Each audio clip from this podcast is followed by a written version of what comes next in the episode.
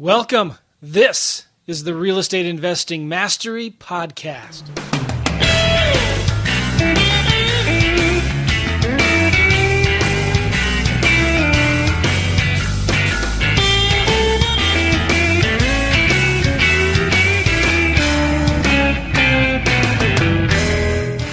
What's up, everybody?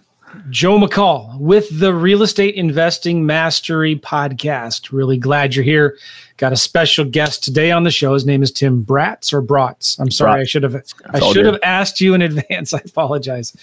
Uh, good, all that sounds better.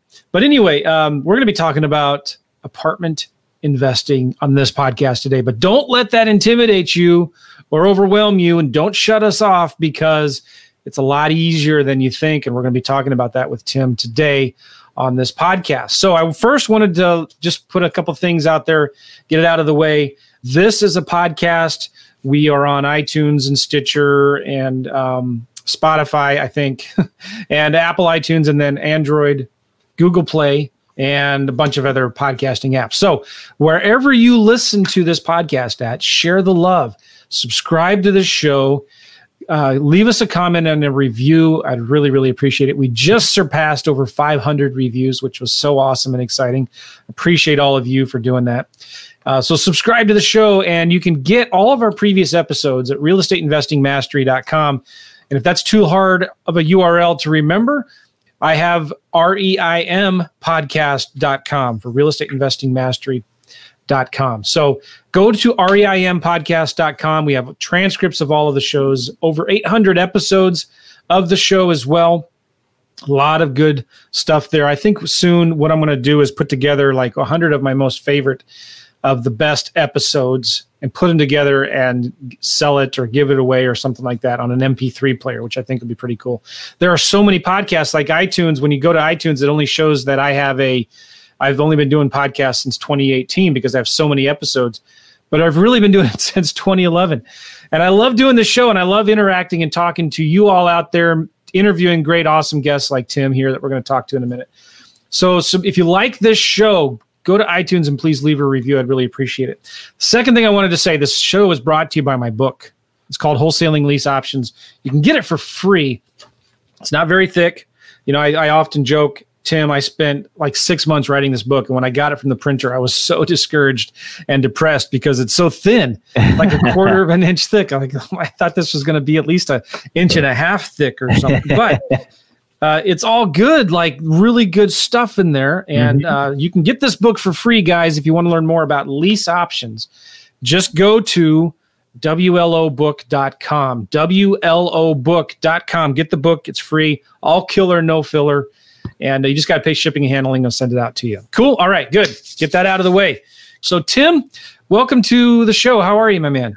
Man, excited to be here, Joe. I appreciate all the all the value you've always given. You've been giving a lot of value for a long time, man, and um, really appreciate you know everything that you put out there and all the content, and uh, it's helped me in my real estate career. So I'm That's excited to be here, awesome. buddy. Awesome to hear. I'm really glad to hear that. We're uh, we're in the same mastermind. Well, I was, but you're still in it. It's a good mastermind called Collective Genius. Mm-hmm. I only left because I was just traveling too much. I had mm-hmm. no complaints, but it's an awesome mastermind. We were just talking about that, mm-hmm. and uh, we met there and uh, just kind of reconnected recently through a mutual friend. And I wanted to get you on the podcast to talk about apartments um, because it's you know a lot of people that listen to this show are doing wholesaling or they're they're doing buy and hold, maybe a little bit of fix and flip. And apartments seem really intimidating to them. And I mm-hmm. wanted to get you on to talk about how you know it's not that bad, right? Right. And so you're not the first guest that I've had talk about apartments on this show, but I think it's super important, and uh, we're going to be talking to you about that. But first, can you give us a little background of your story? How did you get involved with real estate back in sure. the day? Yeah, I mean, uh, high level. I'm from Cleveland, Ohio originally. I actually still live in Cleveland. Um, split my time within with South Carolina now. But yeah, I mean, I mean, I'm from Cleveland. When the market was going gangbusters last time, 03 to 07, I was going through college. Everybody's making money in real estate. If you had a pulse, you could make money in real estate. I had a pulse, and I wanted to make money, so I got into real estate. Right. So, yeah. uh, 2007 I, I, graduate, I move out to New York City. My brother lived out in New York, and I find a real estate firm. It ended up being a commercial real estate brokerage.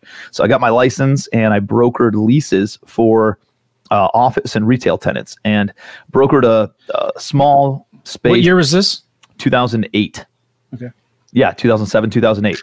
So going into 2008, before everything crashed, right?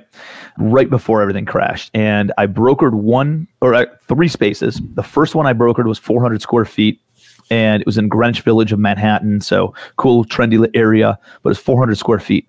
We signed a lease for $10,000 a month on that space. 4% wow. annual increases, 12 year term.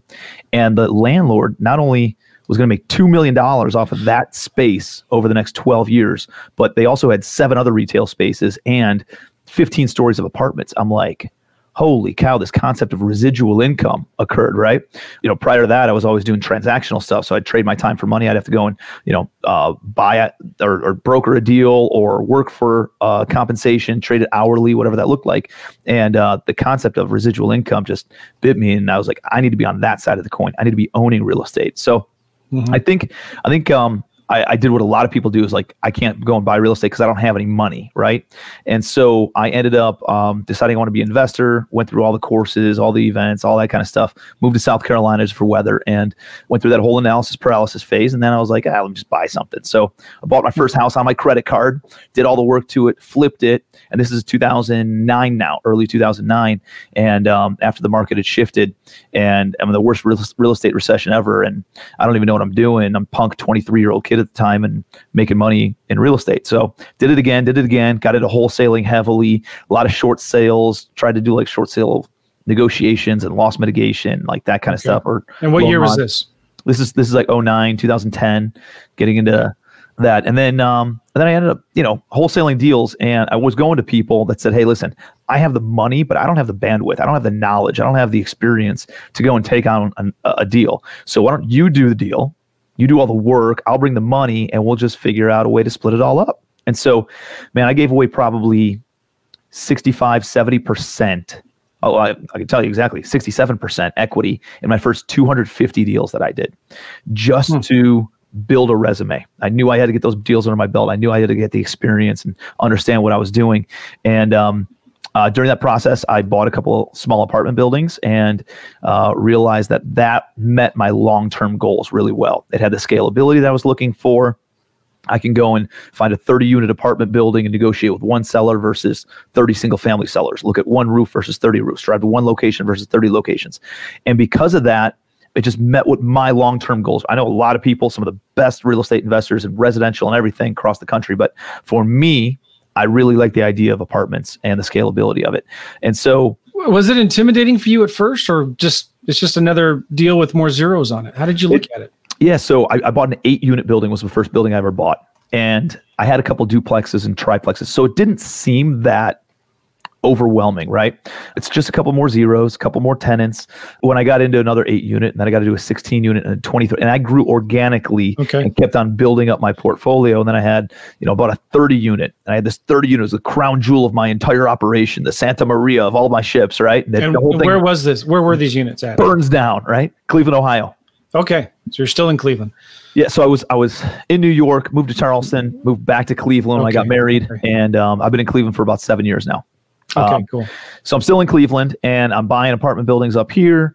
That partnership with those guys that I was giving up 67% of the equity to um, ended up fizzling out. So just life happens. We decided to liquidate the portfolio. Um, liquidated about. Well, what talk about what happened there because that's that's I think that might be an important part of your story, don't you think? Uh, it's a yeah yeah. Uh, so so what, sure what happened? wanted to get on this. So so here's the thing. Um, when before partnership is created, you know, you sit down with a turn and you talk through all these all these circumstances and what could happen, and what happens somebody gets hit by a bus or wins the lottery or life happen, whatever, and and you think you can put all those things in place. The reality is just things change. You know, sometimes people lose money and and and a certain side of them comes out. God forbid you make money, no, they can get even nastier, right? Um, and then and then you know you get married or you have kids or somebody moves and the the responsibilities or, or things shift and um, and that's just kind of what what happened. And uh, you know, I, I don't want to get too deep into it, but essentially, they told me I'd get a salary and some other stuff, and uh, they ended up taking that salary away. It wasn't a lot; it was like three grand a month. I was broke, you know, when I was uh, early on when I first started partnering up with them. and uh, then that, that ended up being taken away. And then my wife got pregnant. So now i'm like scrambling to find some money to pay my bills. And then like we made money on paper but they wouldn't make any distributions uh, in order to cover our tax liabilities. So if i made $100000 on paper i never received any of that money but i was still responsible for paying taxes on that money. And it was a, a very very stressful time. Um, and i don't know if it was like intentional they were trying to just kind of keep me you know, knocked down. But man, for me, it just didn't work. So I ended up getting my broker's license again, kind of brokering and doing some wholesaling and investing outside of the state because I had to not compete with them locally.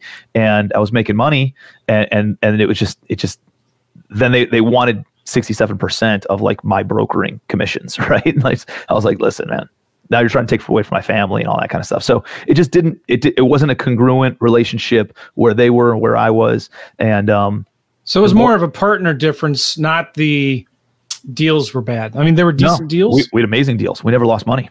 I, I, I took a. Uh, they probably invested about a million dollars over three, four years, and uh, we had a portfolio. I don't know, 150 units, probably worth. I mean, today they'd be worth a lot more. They'd be worth seven and a half million bucks. But when we liquidated everything about three, four years ago, they were probably worth. I don't know, three or four million dollars. Like we probably sold Talk, it all for around three, three and a half million. Talking to your old self back then, what would you have told yourself then to do it, how to do it differently. Does that make sense? Yeah. So, uh, you know, it was one of those things, I think from a mental standpoint, we're all told we got to go pay our dues. We got to go do the put in the work. You got to earn it, and uh, you know, burn both ends of the of the candle, and do all these things. And um, I remember sitting across from these business partners, of mine early on when we first struck the deal and said, hey, all right, let's partner up. And I was in a very vulnerable position because it was the, the brokest I've ever been. I had 25 grand in credit card debt. I had 65 bucks in my bank account. I was paying for gas out of the uh, cup holder of my car. And uh, this, this is 20 August of 2012. We're talking August of 2019, so seven years ago. And um, it's really hard to negotiate when you're coming from a from a position of weakness, right? And they're coming from a position of power. And I remember sitting across the table at their house. They were out in New York at the time, and uh, the one guy goes, "Hey, man." I, I'm really looking forward to this partnership, and I'm looking forward to being able to, you know, sit across the table from you and see you as an equal in the future at some point. And I was like, I understand what he meant, like a financial equal, but it, I was like, dude, I'm I'm a human being, right? Just like you. Like, like, what do you mean I'm not equal to you? And and it and it maybe planted a seed that I needed to earn it, right? I, I didn't, I wasn't worth it, right? And I was going through real estate, waiting for somebody else to tell me that I'm that I'm anointed worthy and hey you deserve success you deserve to make money and going through that uh, you know and, and then and then they start taking salaries away and then they tell me I can't do this and can't do that and all this other stuff and I don't know if it was trying to suppress me or whatever but because I was having success in other endeavors I started posturing up a little bit more. I started understanding the value that I brought to the table versus the value that they brought to the table.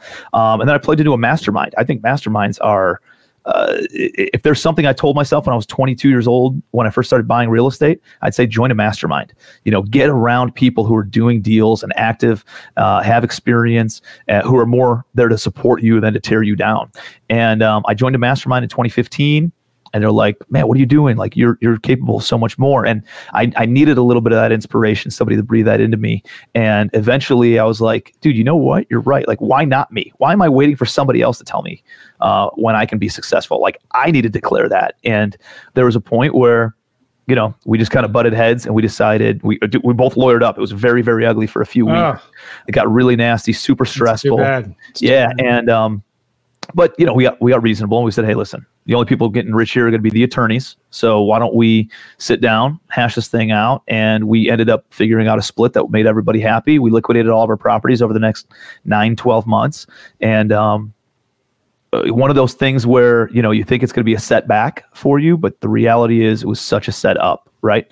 And I had such a weight lifted off my shoulders and I was able to go and build the relationships that I couldn't build before. Other people were coming to me and saying, "Hey, man, I got money. I'll put money with you." And I was like, "Listen, these guys believed in me when nobody else did, and I'm I'm I'm uh, loyal to them and telling all these people that I can't do business with them."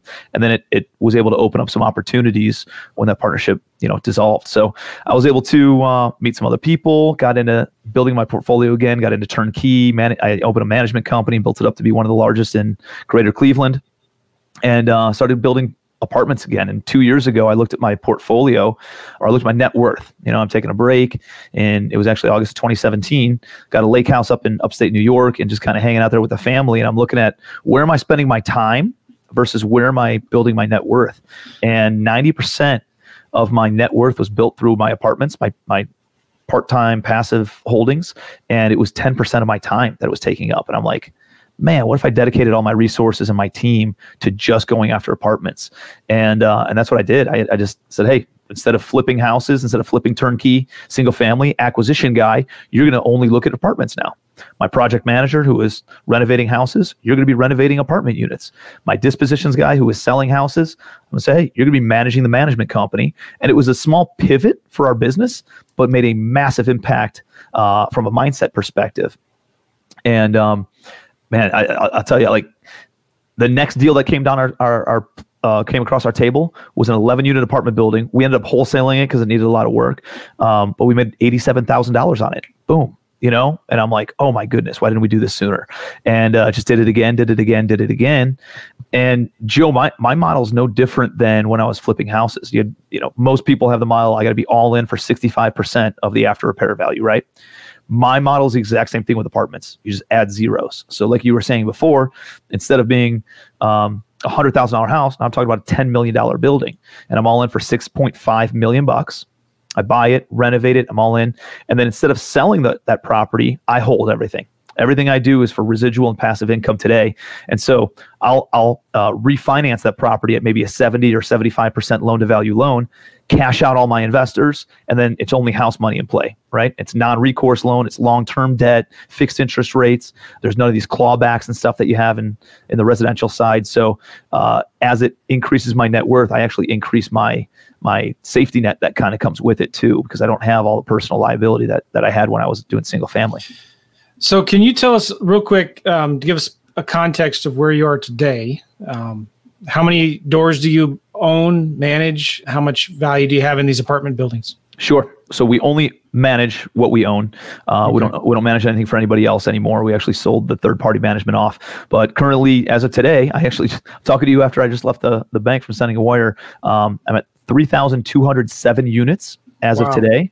95% of that is apartments. I have a few small office buildings and a couple vacation rentals. Uh, everything else is is apartments. And um, portfolio value is around $250 million and our total debt including our investor debt is 150 million. so uh, again goes back to the all in for 60% of the after repair value. So we have about $100 million of equity. It's not all mine. I have a couple partners and, and some deals i own 20% of some other deals i own 80% of uh, or somewhere in between. So but my you know my net worth's significant. Multiple eight figures and it's all because of apartments. And, and i built the whole portfolio in the past 48 months Four years. But I had I had experience, right? I've done it before, and it's one of those things where hey, you can take it all away from me. I can do it again even faster, and that's what happened when I had to liquidate my portfolio four years ago.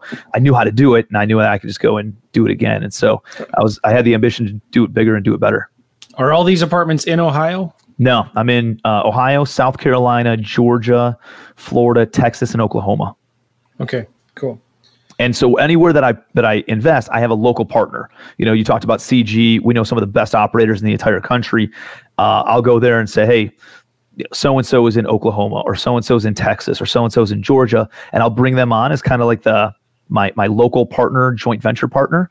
I'm not big on getting married across your business to everybody because of the partnership that fell apart, but I love joint venturing on a deal by deal basis because everybody knows what the responsibilities are and if every if anything goes south, you can liquidate that single property and it doesn't derail the rest of your of your portfolio. Okay, very good. I want to ask you a little bit. You said earlier you joined a mastermind. Um, when did you do that? Did you did you join the mastermind after you were already successful, doing a bunch of deals, or was it kind of as you were before? Or wh- when do you recommend to people to join those kind of high level masterminds? Well, I think there's different levels of masterminds, right? Like CG, you can't even get into unless you're doing 50 deals a year. But there's other masterminds you can get into if you're doing low, I wouldn't say lower level, but if you're doing smaller numbers, right? You're doing 12, 15, 20 houses a year. That's still good. You should still join a mastermind. And then as you graduate and just start doing more deals or building more business or need more resources to do to grow in that capacity, there's different groups that have helped me grow in different uh, capacities. And so um, I think as soon as possible, you get into one. But I got into it in 2000, it was February of 2015. The year before was my first year ever making six figures. So in 2014, I was brokering and um, uh, made about 100 thirty thousand dollars, I want to say, in 2014, and and I get invited out to this mastermind. The guy's like, it's five grand just for the day or two for a two day, and I'm like, okay. I come out to that, and I was a solo act at that time. Like I, I, I had a couple maintenance guys that would run around to some buildings and, and do some fix up, but for the most part, I was doing everything myself. And he's like, yeah, you gotta you gotta um, hire an assistant ASAP because you, you're just banging your head against the wall. I was like, oh man, yeah, I do need to do that. I was like, but that's you know forty thousand dollars a year in my town. He's like, no, it's not forty grand. It's like three grand a month. You know, you pay three grand a month. If it doesn't work out for a month or two, you risk five six thousand dollars. Just try it out. I was like, all right, all right, fine, I'll do it. And he goes, oh, by the way, and you got to join my mastermind. It's another thirty thousand dollars a year. I was like, what? You just, I made one hundred thirty grand. You just spent fifty five percent of my money, right, by coming this weekend. And uh, you know what happened? The next ten months, I made four hundred thousand dollars because of the things that I learned in that mastermind, the connections I made through that mastermind, and um, you know, doing the things that they told me to do. And and what's important to understand about masterminds is you think you go once and hey, I'm all set. There's different levels in life, different levels in business, and as you reach different levels, there's a different level of problems that comes with it. And oh, so it's important. So true. It's important to plug in on a quarterly basis and and go and get the insight and say, hey, there's my number one struggle right now okay, here's let's let's help you push through that ceiling because we know there's going to be another ceiling in another three months. Let's get you through this one and then come back and we'll we'll work on your next problem or your next issue or your next struggle. And so, well, the um, other huge thing about this, man. Oh yeah, well the the other big thing is you see the mistakes that other people make.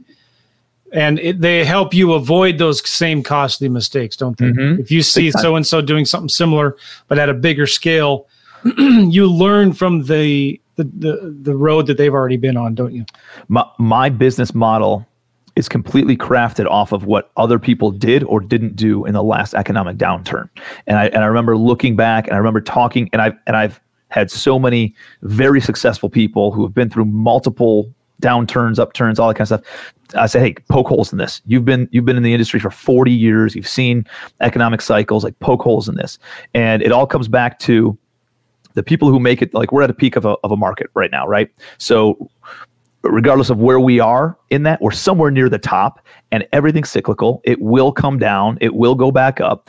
But you just have to be prepared for it. If you know what you're doing and you know how to navigate that you're going to be okay. And and for me i remember looking back and talking to investors from the last downturn and the ones who got wiped out were all buying for speculative real estate. They buy at a retail price and then they would hope that it went up to this value tomorrow. And when it didn't go up in value tomorrow, and they bought it at a retail price and actually came down in value, then they're underwater. They end up losing everything, and uh, their net worth that was on paper wasn't worth the paper it was written on. Yeah. Um, versus the other investors who were able to ride out that storm. They were buying stuff for cash flow. And regardless of what happened to values, they had enough cash flow coming in that could cover their operating expenses, cover their debt service, and put a couple bucks in their pocket on a monthly basis. So even if it took a year or two years or five years for the market to come back, they're okay waiting that out because they they weren't sitting on a non-performing asset, right, and coming out of their pocket every month to cover that that uh, uh, expense. So not only that, but they were the only ones that were really bankable when the market did shift and banks shut off lending to everybody except for the people with big balance sheets and the people who had passive income, residual income coming in. And so, um, yeah, I mean, my business model is buy B class area apartments, workforce housing. We'll buy in A class areas too, but we won't do luxury. When the market's good, everybody can afford A and B class workforce housing. When the market shifts, all those luxury renters move into more workforce type housing, and um, and so we stay full. I don't get into the the lower level, the lower end stuff. Um, war zones or anything like that. I don't want anything to do with that. It, it your properties get beat up. They're they're uh, there's too much turnover there. And although on paper the numbers look good, long term, which is what I'm in this for, uh, B class kind of apartments are are what what works the best. That's awesome. I want to ask you a question about Grant Cardone. This guy has been around for a little while, you know, but can you believe he's like 60 something? Yeah, he's yeah, he's, I think he's mid 60s, isn't he? Yeah. Mid, early 60s, 61, 62. Um, He's been preaching and harping on the apartment and bandwagon for a long time. Uh, live where you rent and rent where you own. So, what do you think about what he talks about and teaches regarding owning a big apartment buildings and stuff like that? Are you on the same page or? So, so one, I love that he uh, promotes wealth, financial stewardship, being a good steward of capital, um, buying assets. I, I, think there's a lot of things that align with my mentality with uh, with Grant Cardone and, and what he teaches. Um, I think he's a little bit abrasive sometimes. I don't think you need to be, but you know, polarizing. People like polarizing uh, personalities. So uh, there's a little bit of that. My my biggest issue with how he buys is um, he buys luxury, right? And he buys retail priced luxury properties. Now he can because he's really really cheap access to capital. You know, he's paying people five percent, six percent, whatever on their money with through Cardone Capital. And, and, but here's here's his play that a lot of people aren't seeing um, is that Grant Cardone is in the fee game. He takes he has a fund where he takes a fund management fee. He makes money from managing the fund. Okay, then he takes an acquisition fee on a big apartment building. So he wants to buy higher, more expensive, more retail price stuff because he takes fees on all these things. Then he takes an asset management fee as the as everything moves along. So he's in the fee game, and I, I, I don't want to say it's like boiler room, right? Like you think boiler room and you think Wolf of Wall Street, and you're like, we're taking t- taking home cold hard cash, you know, via commissions. Like like that's the that's what I think about when I when I see people who are in the fee game. Um, not that like that's traditional syndication though. That's most syndicators do that. I don't do that because it was never I never read a book on syndication. I never read a uh, went to a seminar on how to buy apartment buildings. I, I learned it all through the school of hard knocks. And so I started structuring deals just the way that I would want it to be structured if I was on both sides of the coin, right? Do, so does way, Grant have some ownership in these apartments too? Yeah, so so traditional syndication is he sponsors the loans but they're non-recourse loans. So if the bank ever uh, had to take that property back, their only recourse against a non-performing loan is the property itself. They can't go after him personally. So that's why, and, and you cannot get non-recourse loans unless the property is stabilized, meaning it's over 90, 95% occupancy. But there's no motivated sellers of people who have 95% occupied apartment buildings in luxury A-class areas. So you have to buy it he's backed into a corner where he has to buy uh, at a retail price. The, what are the risks in that? Well, the, the risk is what happens in five years from now. Now, maybe he's got longer term notes. Maybe he's got a 10 year note. But if it's five years from now, I don't know. Do his investors want their money in for 10 years? I don't know. I don't know what the commitments are that, that his investors make. But most of the time, the investors are told five years, right? So I'm talking traditional syndication. My model is very different. But for traditional syndication, if you're looking at five years, and you're looking at a deal and you're buying it here at the top of the market and you're paying retail price at the top of the market and we're going into an election year and four four years after that we're going to go to another we could have five three different presidents over the next five years right? There's a lot of political uncertainty. There's a lot of economic uncertainty. There's a lot of trade uncertainty. There's a lot of things going on hmm. that can shift over the next five years. And if you think like the I, I people send me deals all day every day right? And they send me projections that the property is going to they're going to buy it here and it's going to appreciate 5% every year for the next 5 years. It's not realistic. It's just not not realistic. Think there's gonna be a curve. Like interest rates will go up. Even if nothing else happens with the economy, but interest rates go up by a point or two, you're back at break even. If even if the property does stabilize, and then you still can't do anything. You got to sell it for what you're into it for, and you can't refinance it because you know you're you're into it for more than what the loan amount can give you. So, so the risk is the private investors take their capital out, and you you're stuck with the building. You can't refinance it with the bank. Well, I'm sure he's a smart guy and says they can't take their capital out until some sort of capital event occurs on his side. So until he sells or until he refinances, their money's stuck in play. So they can't call. It's not like calling a loan due, um, like on the residential side, where you can just say, "Hey, uh, it was supposed to be paid back after five years. It's still not." Usually, the documents say if if we didn't sell the building or we didn't refinance the building after five years, your money's just still in play, and you just have to sit on it, right? So there's not risk really from that regard. It's more of, um, you know, what is his loan? What are, what are his loan terms? If he does have to refinance in five years or seven years, I think that's a little bit risky. Um, I don't. I don't think Grant Cardone does. I, I, I think he puts on ten-year debt, which, if you bought in 2006 at the peak, even if you went through the Great Recession by 2016, you're pretty much back. So you're pretty safe. That's why I put long-term debt on all my stuff. Um, I always do fixed interest rates, so that what is long? What is long-term debt? How many years is that? So in in commercial, it's usually 10 to 12 years. And you can get longer, but the interest rates then start jumping up. And then what do you have to do after that point? You got to have refinance. to re- you got to sell. What if you can't? Then you give it back to the bank. So obviously, another risk could be vacancies, right? Yeah. Yeah, very Um, much so, especially in luxury. So all of a sudden, the market does shift, or the economy shifts, and jobs are lost, and people can't afford a forty-five hundred dollar a month apartment unit now, and now they start moving into a fifteen hundred dollar a month apartment, more in a workforce housing area. Uh, what happens to all those all those units? Well, uh, I mean, I mean, for me, I'm all in at sixty cents on the dollar.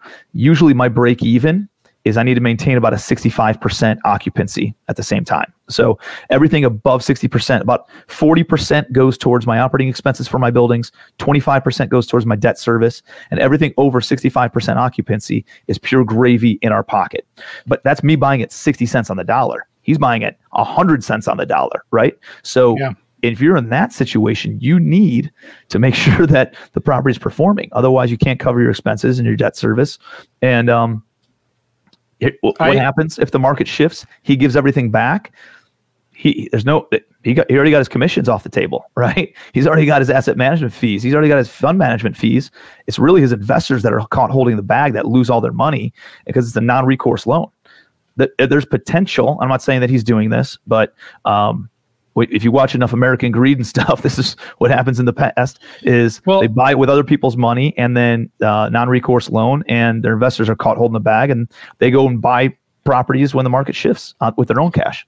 which goes all to say the importance of the fundamentals right? Making sure you're you have enough room to weather the downturn because it will come again. It may not be as severe as what we saw before but it will happen again and you'll get vacancies and um, but i remember in 2002 i was working for a contractor here they moved me down maybe it's 2003 and they moved me down to dallas texas for a summer and uh, Dallas at that time was coming kind of out of a housing recession. Maybe it was a result of the dot com bubble when it burst, you know, in 99, 2000. But I remember hearing everybody was talking about back then the large apartment builders and owners, developers were really, really struggling and hurting. And I remember when we were looking for an apartment, when we were living down, because it was short term, um, there were, I remember seeing so many uh, advertisements and inducements or incentives for finding new tenants, right? Like Mhm. two months free, three months free rent or whatever. And I remember thinking it was a very, um, I remember hearing t- people talk about it was a very uh, tenant friendly time that they were in, right? You get a nice apartment for a lot cheaper than what it used to be.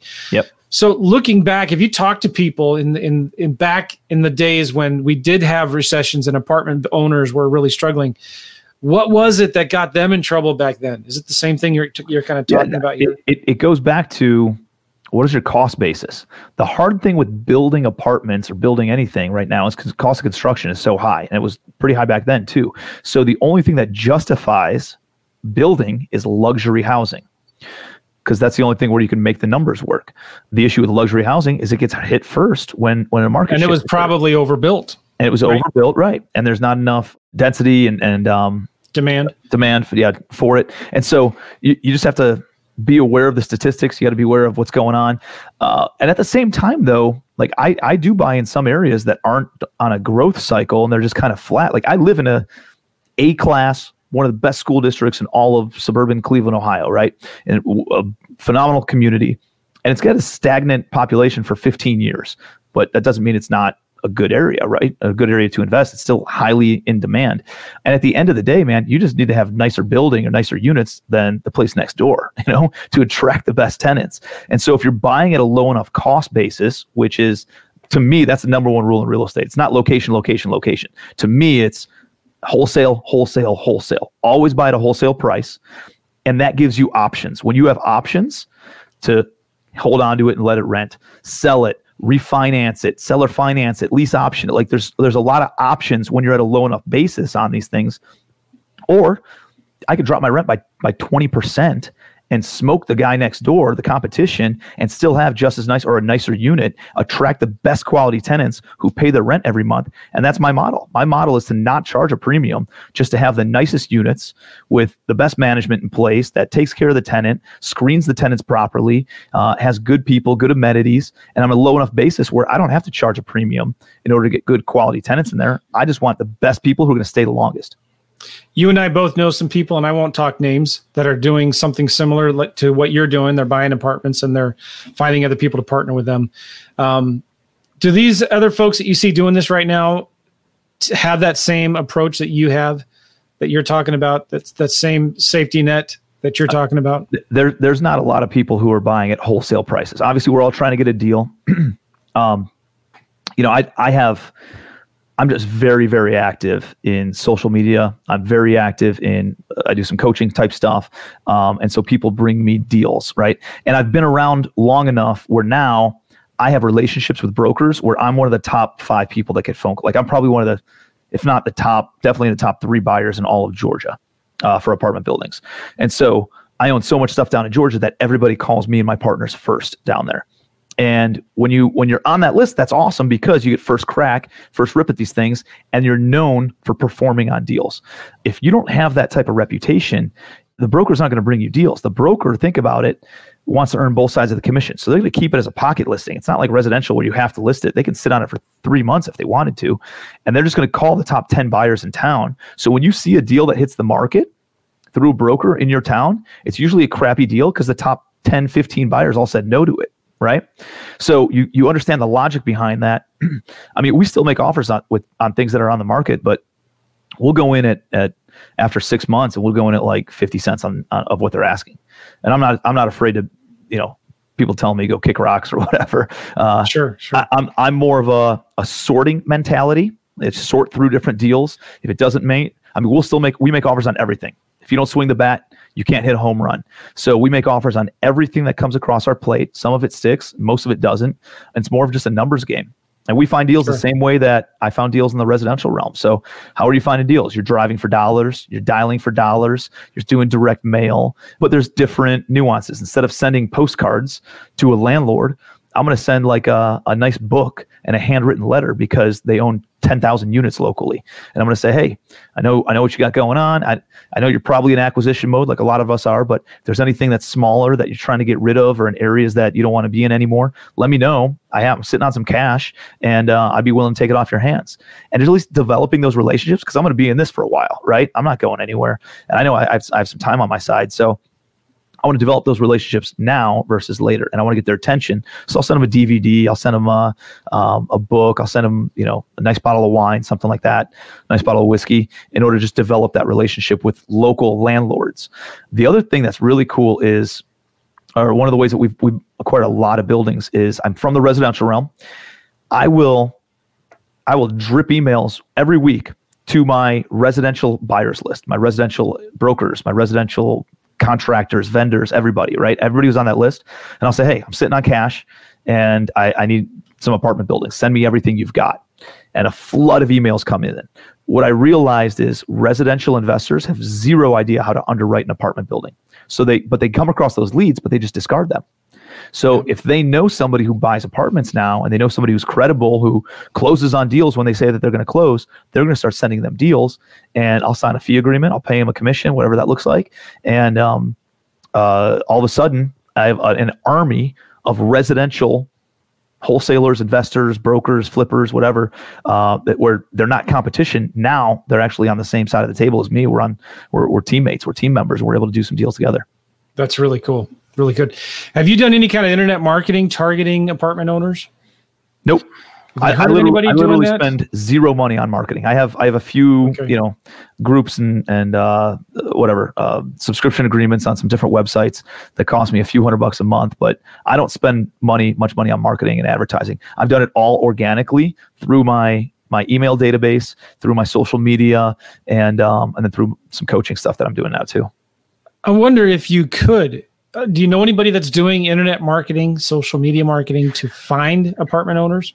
So uh, yeah, I've had I've had some like we we have you know my partners um, that you know in my yeah, education yeah. side of things. Yeah. They are some of the best you know marketers and uh, they, they know a lot of this stuff so you could absolutely and and here's a really exciting thing about apartment buildings like in residential i had to market to private money lenders i had to market to sellers i had to market to buyers when you own apartment buildings all three of those people can be the same person so you can develop a funnel for buyers, funnel for sellers, funnel for investors, private money lenders in commercial real estate, and they're all the same person.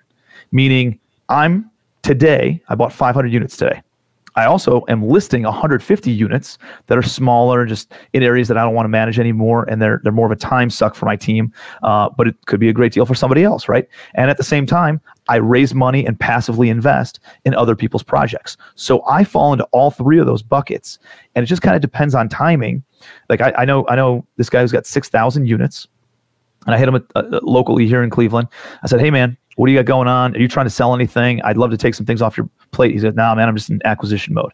Great. He goes, hey, if you got deals, I'll bring you money, right? So I can I can wholesale a deal to him. I can joint venture on a deal with him. I can lend borrow money from him.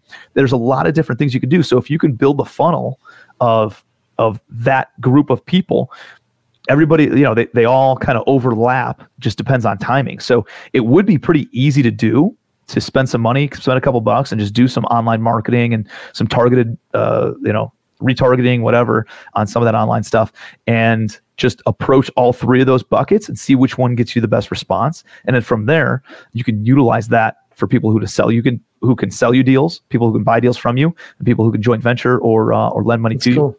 Good, good. All right. So, what would you tell Tim, the beginner, the guy who's wholesaling, you know, three, four deals a month, and uh, wants to get into bigger deals? Where do you tell them to start? Um, so, so one thing that I wouldn't do is get too ambitious, especially at the top of a market cycle, right? I wouldn't switch my entire business model at the top of a market cycle. I would stockpile some cash and find a local person that you can partner up with, lend them money, become an equity investor, and um, passively invest in those deals. You're going to learn that business while you stay inside your lane and keep on making money and hmm. generating revenue with, with what you're doing right now. That's probably the first thing that I would say. The reason of that is because I buy, I buy property from two types of people typically. One is the mom and pop who have owned it for a long time. They sucked all the cash out, didn't put anything back in. Property's falling apart. They can only sell it. We come in, buy distressed, fix it all up. The other one is smart entrepreneurs. Sometimes real estate entrepreneurs, sometimes bankers, sometimes you know mortgage brokers, sometimes you know ecom experts, whatever. They're sitting on a bunch of cash. They have to deploy it somewhere. They're like, oh, I could just go and buy apartment buildings, but they, they don't have any experience they don't not, they don't have a joint venture partner who has experience. They don't know how to manage a management company. They don't know how to interview a management company. They don't know how to manage the property itself. And all of a sudden, you, they just get hit in the teeth hard, right? And um, I bought 700 units last summer from two guys making millions of dollars a year on, out of Wall Street, and they bought 700 units down in Georgia. Sucked like like just it, it totally drained them for three years. They weren't making any money off these things. They were actually had to come out of pocket. They were like, listen, it's taken me away from where I'm making my real money. And they gave it to us. We bought 700 units for 10 million bucks, $15,000 a unit in a B class area. Now we need to put another 15, 20 grand in. But at the end of the day, I mean, I mean, we're, we're all in for 35. Uh, we're starting to refinance the portfolio. It's five buildings. They're, they're appraising for $67,000 a piece. Each unit. 50, each unit. So you, it's it's insane. I mean, we're all into it for 25 million. It's worth uh uh it's it's looking like it's gonna be worth somewhere between 48 to 50 million dollars. So, th- uh, great opportunity for me it sucks for the entrepreneur who tried to get into apartments but didn't know what they were doing. So you got to get educated, right? You got to. There's books out there, there's seminars out there, there's free online stuff, um, there's podcasts you can listen to on how to invest in commercial real estate. So jump on some of those, get educated, and at least you know build that foundation. Number two is I would stockpile cash and passively invest with an active operator who knows what they're doing just to get an idea of what that side of the coin looks like and what the returns can look like, see what the operation looks like. And now you have a couple of deals or a couple of units under your belt. It's going to it's going to give you more posture for a bank to go out uh, you can go out and do this stuff on your own too.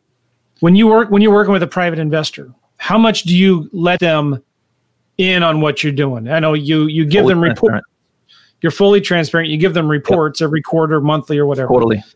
But isn't there a point too where you're like, you know, I, I am super busy, I can't work with you yeah. that closely. You know what I, am saying? I think it's an expectation setting thing. Um, sure.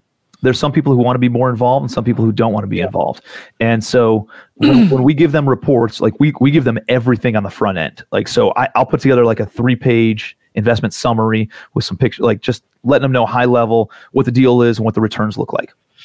Then I'll give them a 75 page financing package that we give to the banks with area demographics and, and all the financials uh, for the past you know two years tax returns rent rolls they see everything pro forma projected uh, rents all that stuff aerial photos interior photos exterior photos like everything you could possibly want is is a deep dive into that document. So they they're familiar. If they ever want to go to the property i let them know. Let me know if i can be there great. Otherwise our joint venture partner will be there our, our local operating partner will be there to walk them around. And then on a month or on a quarterly basis we we send a, a report that's usually you know a slide deck of a bunch of pictures along with um, a couple page email of just saying, hey, here's where we're at. Here's what we hoped over the past 90 days. Here's what we got done. Here's what we project over the next 90 days. And long term, we're still on path or we're still on target or we're ahead of whatever that looks like. So it's, uh, but you know, it's just kind of expectation settings. They know that I'm doing deals. They know that I got a lot of stuff on my plate. I don't get a lot of phone calls from investors other than, dude, I got more money. Like, let's put it in play right? And what I found is the more sophisticated the investor is, they're too they're too busy to, blow up your phone and to, to bother you with some of that stuff. And I, I shouldn't say bother because you're getting educated, right? You, you want to know if I if I was going to go start a new business or invest in something, I want to know what the hell's going on.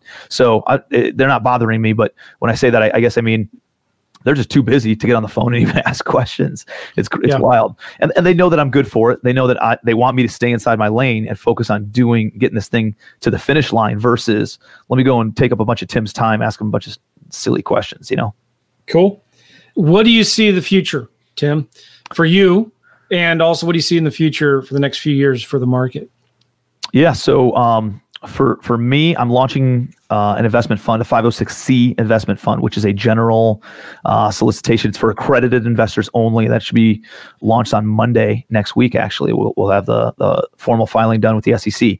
So that's exciting. And I think building a fund is really what gets me excited the next level. How have you so, done it in the past? And how is this different? So a 506B is another type of a fund and it's a it's a deal by deal fund for me. And so every deal that I've purchased, I create a 506B offering, which is just friends and family. So I'm not allowed to market on social media. I'm not allowed to market on billboards or TV or anything like that. I can only go out to people I have a pre-existing relationship with and uh, who have approached me or, or you know I've talked to about doing deals. And so I'll reach out to them. We'll have a conversation. We'll hop on a webinar or whatever. I'll give them all the details and um, and raise money that way. Now with a 506c, I can post on Facebook. Hey, Here's the kind of returns. Here's the kind of deals I'm doing. Just finished this deal. Here's what my investors made. And I could just shoot it all over, but I can only take accredited investors. Accredited investors make $200,000 a year as an individual or 300,000 as a married couple or have a net worth excluding their primary residence of over a million dollars. So that's the only people that can invest in my deals moving forward. But I have a lot of non accredited investors for 506B because I have a prior existing relationship. You're allowed to take non accredited investors on previous deals. So, um, cool. and hopefully they make so much money that they become accredited, right? And then yeah. they can get into some of these other things. So uh, I'm excited about the fund you know the, the, the short-term goal for me i'm at 250 million dollars of property and valuation right now and i want to get to a billion dollars in property in the next uh, about 30 months so two and a half years end of 2021 so that's the short-term goal and then eventually i want to get the fund up to a billion dollar fund that then go buy 10 billion dollars of property over the next decade. So that's kind of my goal you know do i need the no i don't need the money why you keep on doing it if you don't need the money? It's more for just like inspiring people i think you know like how big can you build it? Like let's just do it. I, if i want people to say hey this guy can have family and health and and finances and all these things dialed in. Like if he could do it i could do it. He's some punk kid that started when he was 23 years old out of cleveland ohio. You kidding me? If he can do it i'm gonna get rich right? So uh, I, I like being able to inspire people and educate people and um uh, and that side of things. And so you know i don't know. It might might come five years from now where i'm like I'm okay. I'm just going to go pump the brakes and go and hang out for a little bit. But I'm, I'm actually a little bit excited that you know a slowdown or a cool off in the market may occur because I think sellers are going to have a more realistic idea in their head about what they can actually what the property is really worth, and yeah. uh, it's going to kind of limit some of the competition. It's going to allow me to go buy more property, maybe at 50 cents on the dollar, maybe at 40 cents on the dollar. Who knows? I, I think there's going to be a lot happening in the market if the market does shift, especially in the new construction stuff that's been built over the past couple years. When those loans come due, if they got short term construction loans that were only maybe five years and they can't refinance because values have cooled off and interest yeah. rates have gone up, that reduces the value of the property. And if that happens, I think there's going to be a lot of really nice buildings that come back on the market that that are bank owned, right? Yeah. So I'm I'm kind of you know, you, you don't want to hope for it because that means people are losing money. At the same time, you know, I'm prepared to, if that does happen, acquire a lot of property at that time. Cool. Real quick, one more question. What are some good books or podcasts that you're listening to, reading right now? Yeah, so I have Legacy Wealth Show is my is actually my podcast, and we talk a lot about. It's not really it's it's real estate centric, but mostly just about general wealth building. You know, making money, keeping money, and getting your money working for you, um, cool. uh, and making making your money make more money, right? And so that's the general premise, and along with having some harmony in life uh, and your relationships and health and all those kinds of things. So we've gotten some some really good feedback on that, so we're excited about that. As far as as uh, books go, man, I, I love a book called 12 Pillars by Jim Rohn. Uh, Jim Rohn is one of the foremost business philosophers, right? He's he was Tony Robbins' coach, and a lot of the guys that are big um, in the personal development space today uh, got their information from Jim Rohn. He's passed sure. away now, but he's got this simple book. It's about 100 pages called 12 Pillars, and it's man, it's packed with profound principles on how to just live a good life and like what's important and, and a lot of that stuff. And so I read that book twice a year, and um, it's powerful stuff. So that, and then you know, I love all the the classics like Think and Grow Rich. I'm re- I'm rereading uh, Magic of Thinking Big by David Schwartz right now. Um, cool. From a from a personal finance standpoint, um, Richest Man in Babylon has made a massive impact on my life. Power Positive Thinking, all those. So uh, I love them all. Just subscribe to your podcast. It's called Legacy Wealth, the Legacy Wealth Show by Tim Bratz. Uh, you are just started doing this in May. Looks like yeah. is that right? Yeah, so we do about an episode a week. Just been going on for for a few months now, and um, actually, you know, in June, I got hit in the mouth with a uh, with a golf ball going 100 miles ah. an hour. It shattered like no. my my upper mandible, ripped my gums, knocked out four teeth. It's actually got it all cleaned up now. So holy smokes. Yeah, it was kind of crazy. So I was I was on a hiatus from the podcast for a little bit, but kind of pushed How'd you through get on hit with the golf ball. Yeah, it was a little bit of little bit of negligence on my part standing a little bit ahead of the ball. At the same time, it was a really, really bad shot that went at a 45 degree angle. Uh, we were playing at a, um, uh, it was at a mastermind actually in, in middle of June, and we were playing a scramble, and I was about 25 yards up, but at like a 45 degree angle, and uh, I'm not even looking, and the other guy's shooting, and so it went boom, teeth everywhere. It was mess. It was really, really bad. It was nasty. I, I just got a brace off uh, a couple of weeks ago that I had to wear for about six, eight weeks. I can't imagine how bad that guy feels. Yeah. Who yeah, was he, it? Who was it? Do I know him? Uh, his name's Austin Rutherford. He's a he's a wholesaler and a flipper out of Columbus. Really, really good dude. Really good buddy of mine. And um, still, he, he, he yeah, yeah. He, you know, he sends me he sends me like cartons of snack packs and cartons of like baby baby pouches and a, a new blender oh and all sorts gosh. of stuff. So he felt he felt bad, but I uh it was funny. We were at like an event like a week later that they asked me to speak at, and I actually went down to Columbus and I spoke with all this crap and oh. contraptions. And uh, I was like, was Austin had just released a book. Uh, he was releasing a book that day. It was called From Valet to Millionaire, and he was he started out as a valet, started flipping houses, and now he's got a pretty significant net worth. And um, I was like, Austin, man, if I would have known this a week ago when you hit me with the golf ball, like, like I, my back hurts a little bit right now. Yeah. Oh, oh, hey, my man. Neck. Yeah. Oh. yeah. So now he's he's uh he feels real bad about it. He's a great guy, and um, uh, but I'm, I'm hey, I'm blessed that it wasn't worse than it was. I mean, if this oh, thing would have hit an inch north, could have shattered my my eyeball socket, could have knocked my eyeball out. If you hit it in my temple, I'd be dead. You know, so or I, in your I, throat, I feel, it could have killed you. If it, right. I feel incredibly blessed that it hit and not only knocked out four teeth instead of 14 teeth, you know, that, so uh, lesson learned when you're at a golf course, stand behind. behind, not, not even at a 90 degree angle, stand behind. Was he at, was it a, um, uh, was he at his tee shot? No, no, he, we were like in the middle of the fairway. I was on one side of the fairway. He was on the other side of the fairway. And, um, yeah, it was just, it was a, he's very athletic, just a really terrible golfer, right? so That's slice the heck out of it, man. And it was, uh, it was, but hey, Uh. listen to this. I, we, they take me back to the clubhouse, right? And there's two dentists dining in the clubhouse. And so they, they, they No fix way. me up. They're like, hey, we got to go, man, to my office. They drop whatever they were doing. They take me over to their office. They stitch me all up. They call their buddy who drops what he's doing on a Friday night to come out and put my teeth back in and put this brace on. So like, uh, I mean, I mean, as, as awful of an incident as it was, like I'm insanely grateful that a lot of other things lined up as it did. So that's that's scary.